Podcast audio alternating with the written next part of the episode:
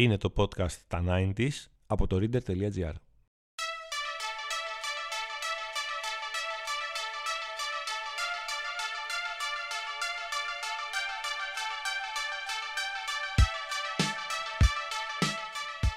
Καλησπέρα, καλησπέρα. Είμαι ο Γιάννης Δημητρέλος, είναι το podcast τα 90s. Είναι μια νέα χρονιά. Απέναντί μου δεν έχω το Χριστολόλο, δεν πειράζει. Έχω τη Δώρα Δημητρίου, έχω έναν άνθρωπο που θα χρειαστεί να βρω έναν εξίσου πομπόδι τίτλο για να την προσφωνώ. Δεν το έχω κάνει ακόμα, είμαι προετοίμαστος. Ε, με έχει θαμπώσει η εμφάνισή της ενδεχομένως, με έχει θαμπώσει το βιογραφικό της. Είχαμε ένα σκορτσέζε, θα έχουμε τώρα. Δεν ξέρω, θα το βρω. Θα το βρω πάντως. Και μέχρι να το βρω, θα συνεχίσουμε με ένα ακόμα podcast, παιδιά. Θα πάμε στο 1995, μια χρονιά γεμάτη με εξέλιξεις, γεμάτη με γεγονότα. Και μέχρι να ξεκινήσουμε όλα αυτά τα πολύ ενδιαφέροντα πράγματα, θα ήθελα να σας προτείνω, να σας ζητήσω, να σας τραβήξω από τα αυτή. Όχι, καμία σχέση. Θα ήθελα λοιπόν να μας ακούτε στα Google Podcast, στο Spotify και στα Apple Podcast.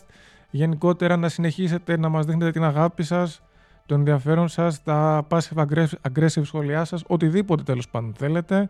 Εδώ είμαστε. Το μαγαζί άνοιξε και φέτος. Πάμε, φύγαμε. Είμαστε στο 1995. Είναι μια χρονιά που μπαίνει με πάρα πολύ ένταση. Καταρχήν έχουμε μια επίθεση στα γραφεία του Mega Channel από τη 17 Νοέμβρη, την ίδια στιγμή που ο Εμίλιος Λιάτσος μετέδιδε τα γεγονότα των 8.30. Οι ρουκέτες που εκτοξέθηκαν στο κτίριο προκάλεσαν ζημιές, τρόμο και μια υπενθύμηση πως η τρομοκρατία είναι εκεί. Ήταν και παραέμενε εκεί. Ήταν ένα κομμάτι της ζωής μας και δεν είχε σκοπό να μας αποχαιρετήσει, τουλάχιστον όχι σύντομα. Κυρίες και κύριοι, τηλεθεατές και τηλεθεάτριες του Sky, καλησπέρα σας. Μεγάλο το σημερινό χτύπημα με στόχο το Μέγκα. Ευτυχώς δεν θρυνήσαμε ανθρώπινα θύματα. Στις 9 παρα 10, την ώρα που κυλούσαν τα δελτία των περισσότερων τηλεοπτικών, ίσως και ραδιοφωνικών σταθμών, οι τρομοκράτες για μία ακόμα φορά με ρουκέτα είχαν έναν στόχο ευτυχώς, έναν τείχο και όχι τους ανθρώπους. Η πολιτική ηγεσία σύσσωμη έχει καταδικάσει βεβαίως αυτό το τρομοκρατικό χτύπημα. Ο Πρωθυπουργός κ. Ανδρέας Παπανδρέου έκαμε την ακόλουθη δήλωση. Ο κύκλος της τρομοκρατίας συνεχίστηκε σήμερα με στόχο τους ίδιους τους θεσμούς της ενημέρωσης. Η καταδίκη τέτοιων ενεργειών από όλες τις πολιτικές δυνάμεις από όλη την ελληνική κοινωνία είναι δεδομένη. Σήμερα το φαινόμενο πήρε νέες, πιο προκλητικές διαστάσεις με ένα τυφλό χτύπημα χωρίς προειδοποίηση. Η κυβέρνηση και όλες οι αρμόδιες υπηρεσίες, καταλήγει ο κ. Παπανδρέου, καταβάλουν κάθε δυνατή προσπάθεια στο πλαίσιο και της διεθνούς συνεργασίας για την αντιμετώπιση μιας κατάστασης που έχει δυστυχώς γίνει χρόνια. Ο πρόεδρος της Νέας Δημοκρατίας, ο κ. Μιλτιάδης Εύερτ, φτάνοντας και στις εγκαταστάσεις του τηλεοπτικού σταθμού Μέγκα, έκανε ανάμεσα στα άλλα και την εξής δήλωση. Οι τρομοκρατικές ενέργειες είναι εγκληματικές πράξεις που τις καταδικάζει όλη η κοινωνία.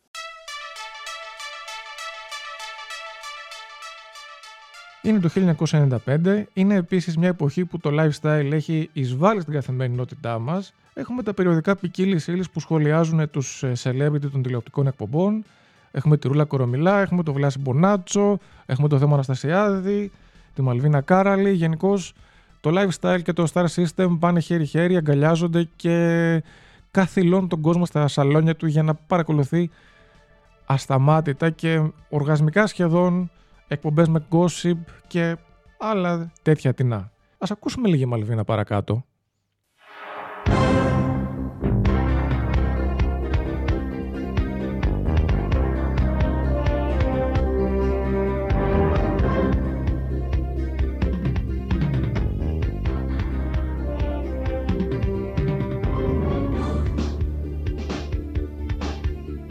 Πολεμόχαρη φιλή της τηλεόρασης, γεια σου. Τώρα θα σας πω τις ειδήσεις όπως τις καταλαβαίνουμε εμείς και όχι όπως μας τις λένε τα δελτία.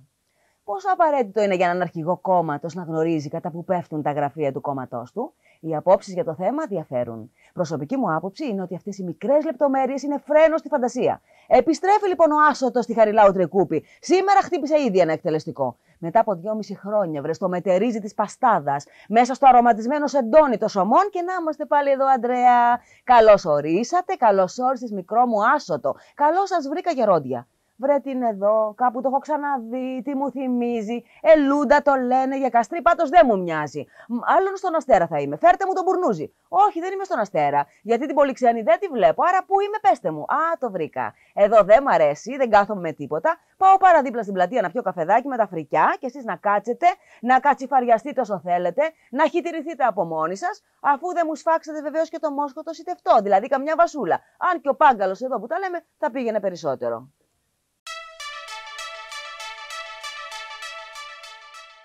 Είναι μια εποχή γεμάτη από κινησμό, από εχμηρό κινησμό. Είναι μια εποχή επίσης που ο Ανδρέας Παπανδρέου παλεύει τόσο για τη διατήρηση της υγείας του, όσο και για την πολιτική του επιβίωση και με δημόσιες τοποθετήσεις καταδιώκει αυτούς που τον αμφισβητούν.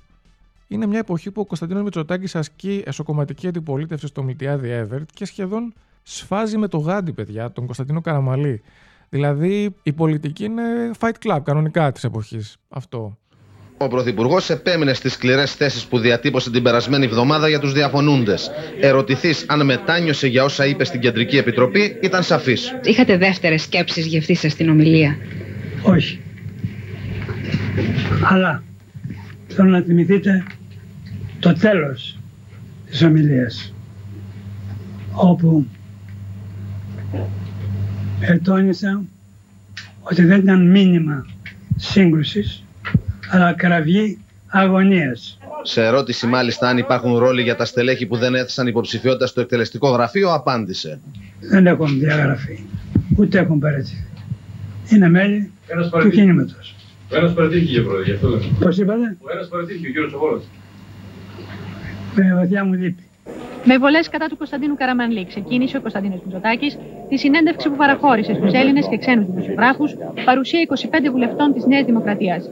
Τον κατηγόρησε ότι το 1993 αποφάσισε να μην συγκαλέσει σύσκεψη των πολιτικών αρχηγών για να ζητηθεί συμβιβαστική λύση στο θέμα των Σκοπίων, κάνοντας έτσι ένα βήμα παραπάνω από την κριτική που διατυπώνει στον πρόλογο του βιβλίου του πρώην πολιτικού του συμβούλου, Θόδωρου Σκυλακάκη. Ο κύριος Παπανδρέου δεν ήθελε να μετάσχει. Εγώ, ο υπεύθυνος πρωθυπουργός, εισηγούμην την πολιτική αυτή.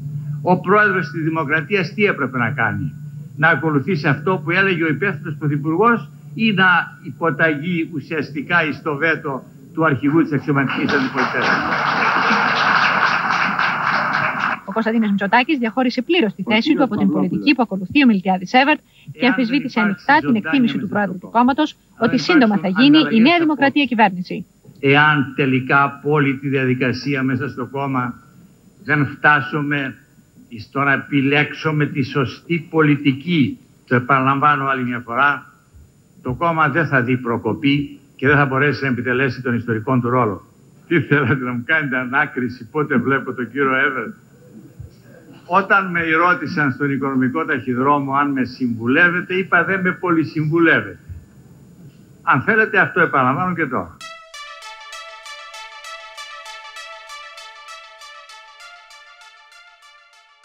Τι εννοούμε όμως όταν λέμε για τον ερχομό του lifestyle στις ζωές μας; Μα είναι το, είναι το gossip. Είναι ο σχολιασμός, αυτός ο καφενιακός, ο κουτσομπολίστικος σχολιασμός επί παντός επιστητού με αφορμή κάθε γεγονός που περιλαμβάνει επωνύμους. Για παράδειγμα, το 1995 είχαμε τα 190 χρόνια από την αποκάλυψη του Ιωάννη, τα οποία εορτάστηκαν στην Πάτμο, αλλά και μια συνέντευξη της Δήμητρας Λιάννης στην Λιάννα Κανέλη, δύο γεγονότα τα οποία η τηλεόραση τα κάλυψε με τρολιά, με κυτρινισμό, με gossip και ίσως ψηλοϋπήρχε εκεί κάποια σταλιά δημοσιο... δημοσιογραφίας ερευνητικής. Δεν είμαι και τόσο σίγουρος γι' αυτό. Παρ' όλα αυτά, επιλέγω όμω αξιόπιστο δημοσιογραφικό τεκμήριο την εκπομπή 7 συν 7 του Θοδωρή Ρουσόπουλου για να θυμηθούμε τι συνέβη τότε.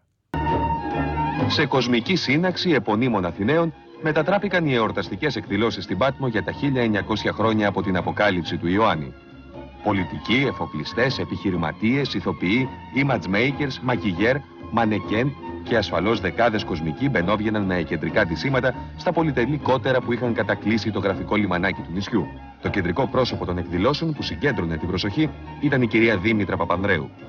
200 δημοσιογράφοι και τηλεοπτικά συνεργεία από όλο τον κόσμο είχαν κατασκηνώσει έξω από τη Θαλαμιγό που έμενε με τον Πρωθυπουργό, περιμένοντας μια εντυπωσιακή εμφάνισή της στην παραλία. Στην κοσμική τελετή όμως δεν χωρούσαν οι απλοί άνθρωποι. Τα δωμάτια τα είχαν κλείσει πολλές ημέρες νωρίτερα οι επώνυμοι που για εκείνο το τριήμερο εγκατέλειψαν τη Μύκονο και προτίμησαν το ιερό νησί.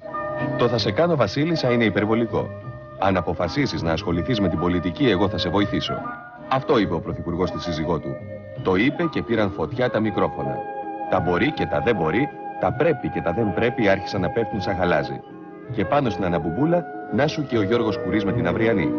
Ο πάλε ποτέ πράσινος εκδότης βάζει στο στόχαστρό του τη Δήμητρα Λιάνη και τις γνωστές φωτογραφίες στην πρώτη σελίδα. Αναπόφευκτα, οι φωτογραφίες κάνουν το γύρο του κόσμου. Την ίδια ώρα στην Εκάλη επικρατεί αναταραχή. Μόνο ο Ανδρέας Παπανδρέου παραμένει ψύχρεμος. Δεν χρειάζεται να πεις τίποτα τώρα, λέει στη Δήμητρα που είναι έξω φρενών και ζητά να απαντήσει στους επικριτέ της. Η απάντηση θα δοθεί τελικά με μια συνέντευξη στη Λιάννα Κανέλη.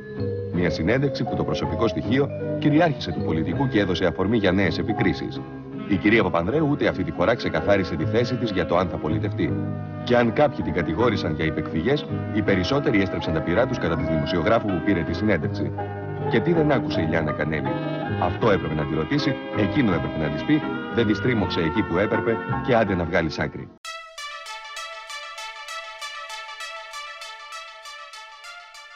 Την ίδια εποχή, το 1995, η Ελληνίδα αρχαιολόγος Λιάννα Σουβαλτζή, ναι, κατάφερα και έκανα σωστά spelling το επώνυμό της, ναι, το πανηγυρίζω και αυτό, ανακοίνωσε πως ταυτοποίησε λοιπόν ένα τάφο, ο οποίος ήταν στην όαση Σίβα της Αιγύπτου, με αυτόν τον τάφο του Μεγάλου Αλεξάνδρου, παιδιά. Τρομερά πράγματα. Η ηχολήπτριά μας, Δώρα Δημητρίου, έχει ήδη εντυπωσιαστεί από τα γεγονότα της εποχής. Ε, λογικό κι εγώ δηλαδή, μην κοιτάτε που το κρύβω. Ο ισχυρισμός όμως αυτός ότι ο τάφος ήταν του Μεγάλου Αλεξάνδρου τέθηκε υπό αφισβήτηση από τον Γενικό Γραμματέα του Υπουργείου Πολιτισμού, ο οποίος λεγόταν Γεώργιος Θωμάς, ο οποίος και απάντησε ότι ήταν αβέβαιο, ότι μάλλον δεν ήταν και τόσο σίγουρο ότι αυτό το πράγμα που ανακαλύφθηκε ήταν όντως τάφος.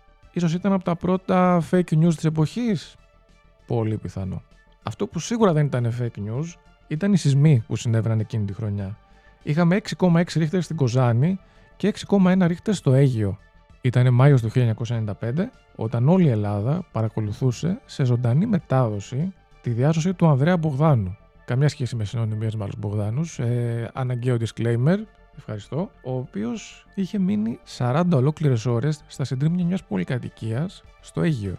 Σήμερα είναι 35 ετών και ζει στην Αθήνα. Α θυμηθούμε τι είχε σε αυτό το ταλέπορο παιδί τότε.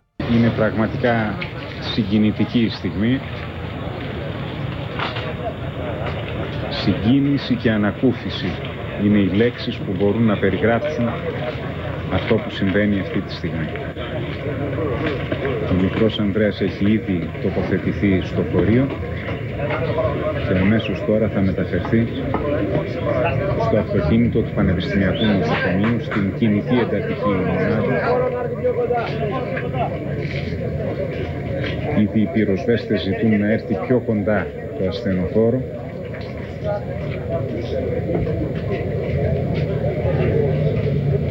ε, Νίκο Νικολάου, οι γιατροί δεν ξέρω ποιον λόγο επικαλούνται και δεν ε, θα φέρουν το ασθενοφόρο πιο κοντά, απλώς ζητούν τη βοήθεια της αστυνομίας να ανοίξει περισσότερο ο διάδρομος, ε, ίσως γιατί είχαν κατεβάσει το πορείο.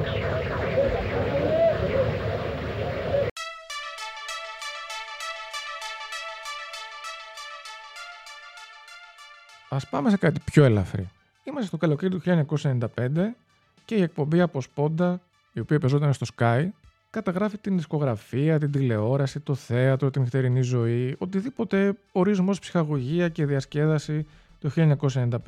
Έχουμε τη Μαρία Νικόλτσιου και τον Δημήτρη Αυγέρο. Ε, κάπου εδώ έχω να σας πω ότι ένα από τα resolutions μου για το 2024 είναι να αναφέρω σωστά τους ανθρώπους με το σωστό τονισμό στα επώνυμά τους και χαίρομαι που το πέτυχα αυτό. Οι δύο αυτοί άνθρωποι λοιπόν, οι δύο αυτοί νέοι δημοσιογράφοι της εποχής, έχουν ως καλεσμένο σε μια εκπομπή τους τον νεαρό τραγουδιστή Δημήτρη Κόκοτα, ο οποίος έχει κυκλοφορήσει τον πρώτο του δίσκο σε συνεργασία με έναν ανερχόμενο συνθέτη της εποχής, έναν Φίβο Τασόπουλο, γνωστό και ως Φίβο. Να δούμε τι είχε να πει τότε για όλα αυτά. Φέτος το χειμώνα ήμουνα στο Zoom, όπου τελείωσα αισίως. Ε, μέχρι να σημείο πήγε πάρα πολύ καλά η σεζόν. Από εκεί και πέρα έκανα κάποιες οργανωμένες εμφανίσεις, εξτρά, τα λεγόμενα εξτρά. Πήγανε πάρα πολύ καλά, πολύ ευχαριστημένος από όλη τη δουλειά και από όλη την κίνηση. Βλέπουμε Τώρα ξεκουράζεσαι; Το... Ναι, από το άλλο βίντεο κλειπ. Με το άλλο βίντεο κλειπ. Τώρα ξεκουράζει αυτό το διάστημα, δηλαδή δεν. Αυτό το διάστημα όχι. Είναι μεταξύ εξτρά, δηλαδή το ένα εξτρά είναι το άλλο. Μάλιστα. Και το καλοκαίρι πότε ξεκινάτε, Θα είναι παραλιακό το. Θα είναι, είναι παραλιακό, είναι το όλα πλάγια. 10 Μαΐου θα ξεκινήσει η σεζόν. Θα πάμε και όλο το καλοκαίρι φυσικά. Ε, ένα καλοκαιρινό μαγαζί. Το ΟΠΑ είναι ένα γνωστό μαγαζί το οποίο βρίσκεται στην, ε, στο Σύνταγμα. Μαζί με τα κακά κορίτσια φυσικά και με πολύ φρέσκους και καινούριους καλλιτέχνες. Μια δουλειά που μπορείς να ακούσεις σε ελληνικά κομμάτια, ε, σε ένα φοβερό περιβάλλον και να διασκεδάσεις πραγματικά με όλα τα σουξέ της εποχής.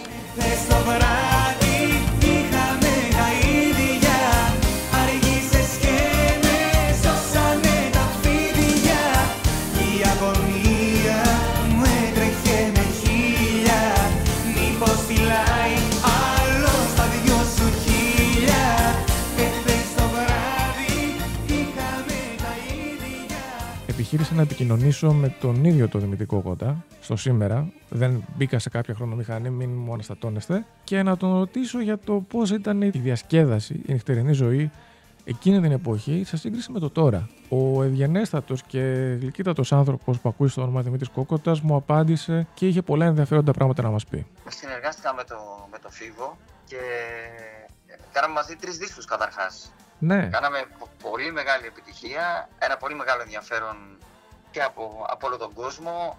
Και μετά να πω ότι υπήρξε πάρα πολύ μεγάλη αγάπη από όλο τον κόσμο, αγκάλιασε φυσικά και τα κομμάτια και εμένα. Τι θυμάστε από τη συνεργασία σας στην Αθηναϊκή νύχτα εκείνη την εποχή, πιο έντονα; Ουσιαστικά η, διασκέδαση ε, είχε καταρχάς είχε ένα, είχε έναν κόσμο όπως όπως και σήμερα, με πολύ δίψα και πολύ αγάπη. Για αυτό που λέγεται Βγαίνω να γλεντήσω σε ένα μαγαζί. Αυτό είναι σίγουρα ίδιο. Τα τραγούδια είναι διαφορετικά, έρχονται με άλλους ρυθμούς σήμερα από αυτά που υπήρχαν τότε. Μια άλλη έκφραση και μια άλλη προσέγγιση σε όλα τα θέματα υπήρχε.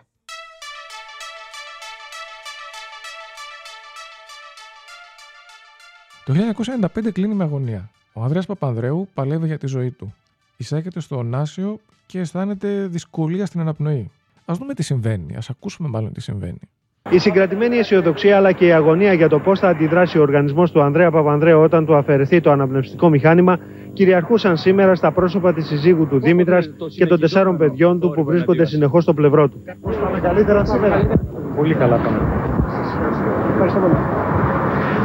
Συνεχές όμως είναι το ενδιαφέρον και της πρώην συζύγου του Πρωθυπουργού Μαργαρίτας που τον επισκέπτεται καθημερινά στο νοσοκομείο. Πάνε καλά, αρκετά καλά τα πράγματα. Έχουμε ελπίδε. Πάρε καλά. Το πρωί συναντήσαμε την κόρη του Ανδρέα Παπανδρέου Σοφία την ώρα που έβγαινε από την εντατική μαζί με το γιο της Ανδρέα και τον άλλο εγγονό του πατέρα της, τον Αντρίκο, γιο του Γιώργου Παπανδρέου. Και μας μίλησε όχι μόνο για την πορεία της υγείας του πατέρα της, αλλά και για το πώς νιώθει η ίδια όλες αυτές τις μέρες που βρίσκεται συνεχώς στο πλευρό του. Οι κάμερες δεν επιτρέπονται. Έτσι λοιπόν καταγράψαμε αυτό το σύντομο διάλογο σε ένα κασετόφωνο. Σοφία, δύο λόγια για όλη αυτή την εμπειρία. Σε είδα σήμερα και έβγαινες από το Είχες πάει στον πατέρα σου με τον Αντρίκο, με τον Αντρέα και... Ναι, και τον Αντρίκο του Γιώργου. Ε, είμαστε αισιόδοξοι. Πιστεύουμε ότι όλα θα πάνε καλά. Αυτά, τίποτα άλλο.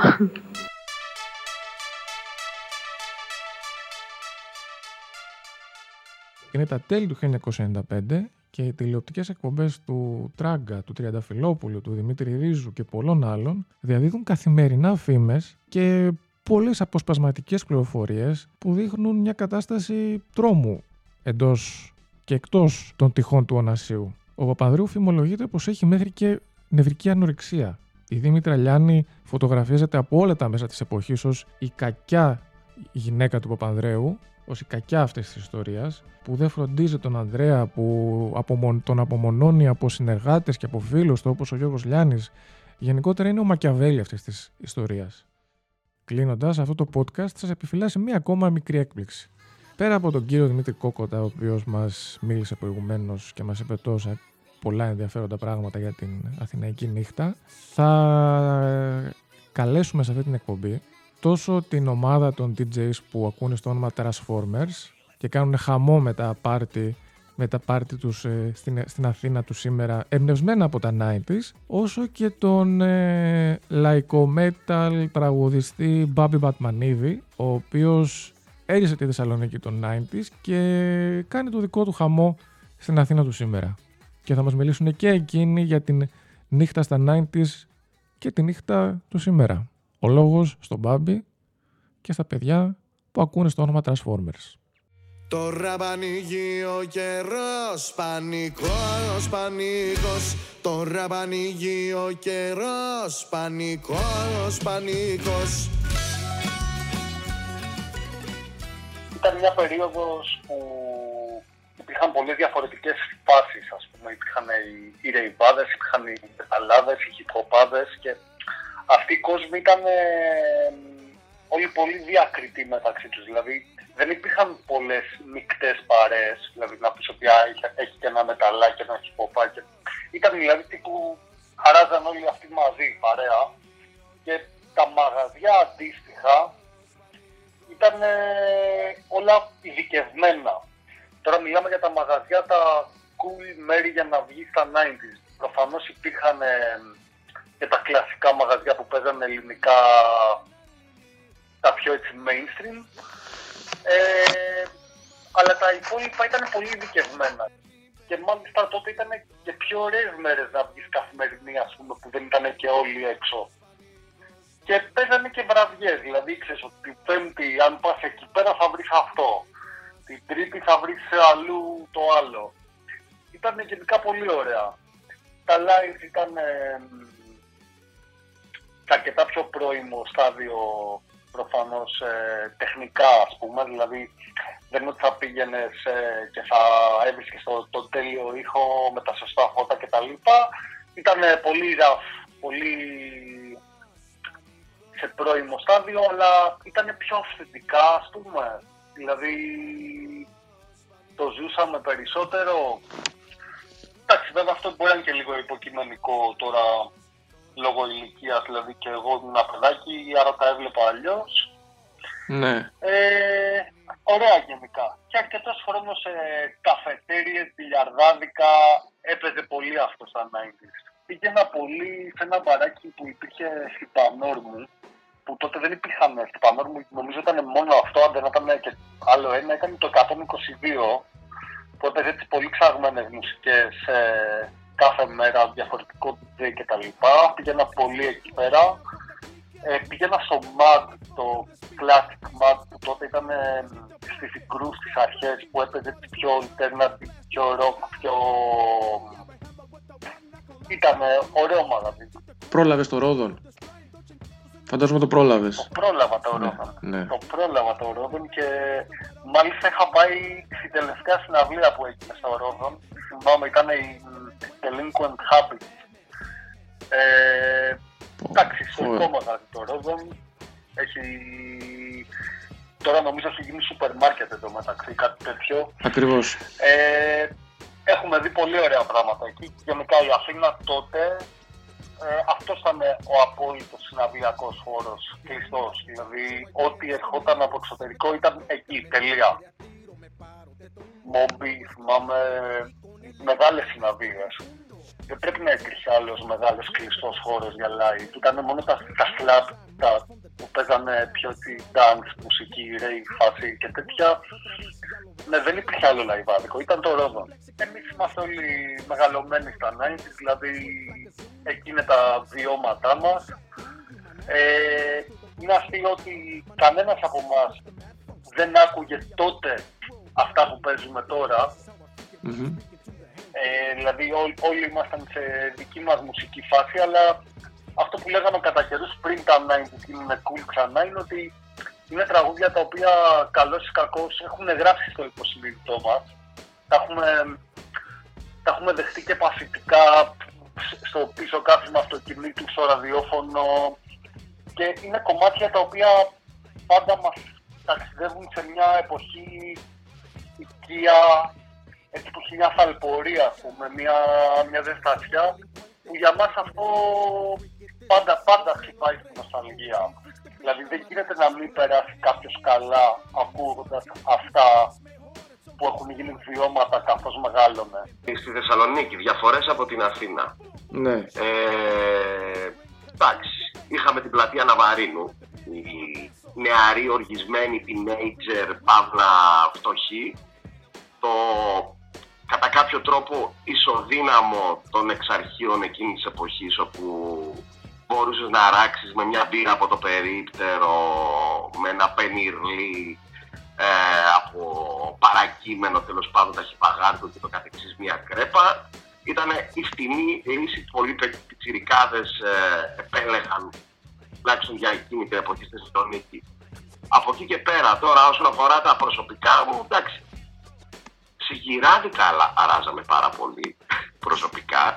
Στον ιστορικό κόκορα που ήταν δίπλα στην ε, Ναβαρίνου με σουβλάκι μέσα στη φορμόλη, έτσι διατηρημένο. Και γενικότερα ήταν ε, ένα πείραμα το αν θα φας και θα ζήσεις. Ε, Τι εννοείς μέσα στη φορμόλη; Ναι.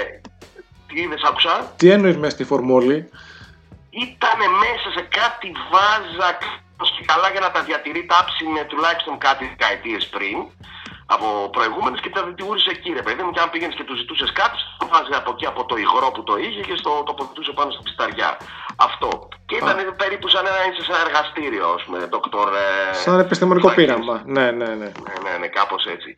Εξάλλου, ήταν και μια πόλη που έβγαζε πάρα πολύ μουσική.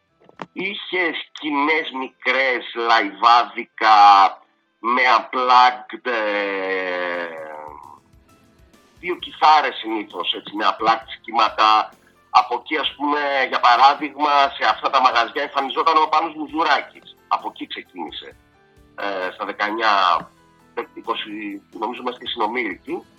Οπότε τον πετυχαίναμε σε πολλά. Τους, τους στυλ Παπαγάλος, Εν Ελλάδι, ο Παπαγάλος υπάρχει ακόμη και άλλα. Έπαιζε πάρα πολύ το ελληνικό ροκ στα πολύ πάνω του.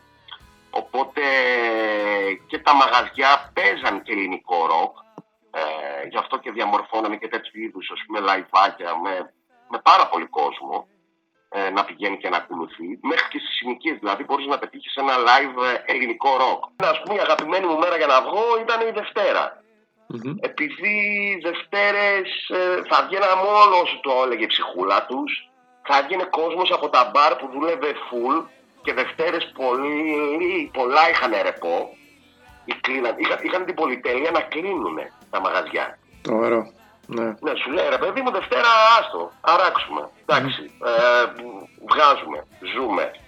Ε, Επιλογές κιόλας και στη μουσική. Δηλαδή αυτό μπορεί να ακούσει, εντάξει, εννοείται ελληνικά τέτοια παντού, ροκ, κάπου αλλού θα ακούγες μπορεί και jazz. Ε, επέλεγες ανάλογα την ημέρα σου πώς θέλεις να διασκεδάσεις διαπίστωνα εκείνη την εποχή πιο πιτσιρικάς με λιγότερες έτσι, επισκέψεις στο λεκανοπέδιο της Αττικής το οποίο έφτασε και μέχρι και τις μέρες μας ε, ήταν ότι στην Αθήνα ο κόσμος δεν χόρευε τόσο και εξακολουθεί να μην χορεύει αμάν αμάν.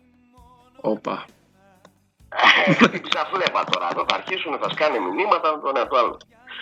Ε, θεωρώ ρε παιδί μου ότι η Αθήνα είχε και έχει, παραμένει να έχει, μια πιο στατική διασκέδαση.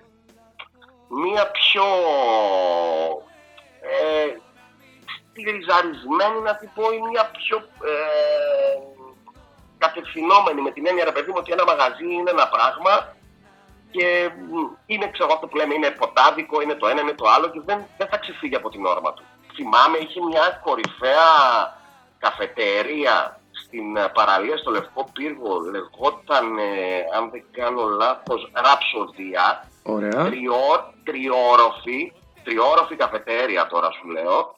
Ε, και παύλα και ποτάκι, πηγαίνανε οι τσιρικάδες, όπου έπαιζε ελληνικό ροκ. Τριόροφο. Γεμάτο μέσα έξω, μιλάμε τώρα ας πούμε για 300 άτομα, ξέρω εγώ. Φίσκα τέτοια κατάσταση. Δηλαδή για να καταλάβεις ας πούμε το πόσο το κοινό υπήρχε το ροκ κοινό εκείνη την εποχή. Δηλαδή η ροκ μουσική ήταν λίγο σαν pop.